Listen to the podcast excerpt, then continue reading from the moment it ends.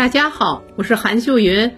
我们来讲经济。面对疫情的冲击，日常不被关注的乡村其实更值得我们重视。最近有一篇报道，是乡村新冠患者就诊的实录，镇医院床位不足百张，药店退烧药断货。这就引发了网友的关注。文中提到的是，中部某人口大省下辖市里有一个乡镇，常住人口是七点三万人，还是国家级的经济发达镇。镇中心卫生院共有职工八十五人，其中啊，执业医师只有十八人，护理人员二十人，开放床位九十九张。放在平时啊，这样的规模可以够用了。但随着确诊人数的增多，就诊压力也越来越增大了。当地药店退烧药都买不到。我们说，作为一个经济发达镇，面对疫情的冲击，都会出现这种现象。那想想看，更多普通乡镇和农村又将如何面对呢？更让人担心的是，接下来的新年和春节即将到来，而今年可能会迎来近三年来最大的一次返乡潮。很久没见的亲属想见一下，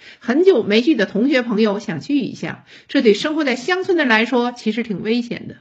当下乡村面对疫情的冲击有三大不利条件。第一点是医疗资源不足。截至二零二一年，我国五分之四的三甲医院位于城市，乡村地区处理危重疾病的实力与城市有很大的差距。另外，目前城市每千人口拥有卫生技术人员是十一点九人，农村每千人拥有卫生技术人员仅五点二九人，这还是平均数。不同地区还会有差异。现在很多乡镇卫生院医务人员都是按常住人口配置的，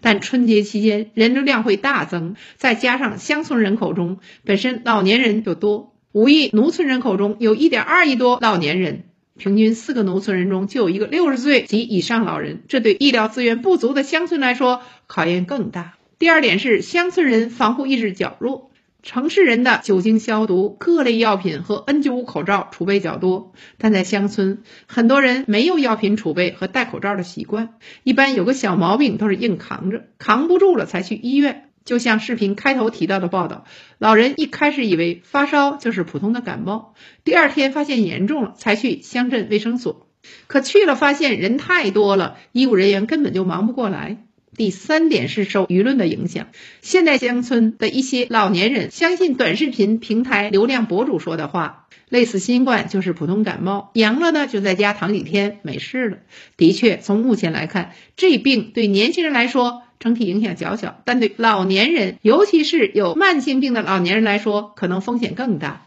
对此，国家有关部门在本月中旬也下发了相关的方案。你比如说，建议返乡人员减少与家中老年人，尤其是有基础性疾病者的接触；基层政府要对有基础疾病的患者进行摸底调查；各级卫生机构要协同配合，让轻症有药买，重症有床位，加快接种疫苗，增加医护人员和医疗设备、药品等储备。那作为个人来说，也要高度重视，减少聚集性的活动，出门要做好防护，不要抱有侥幸心理。有条件的人也可以提前储备点相关的药品。总之啊，乡村战役不能打无准备之仗，需要国家、社会各界的帮助，也需要个人的重视，这样才能更好面对未来的不确定性。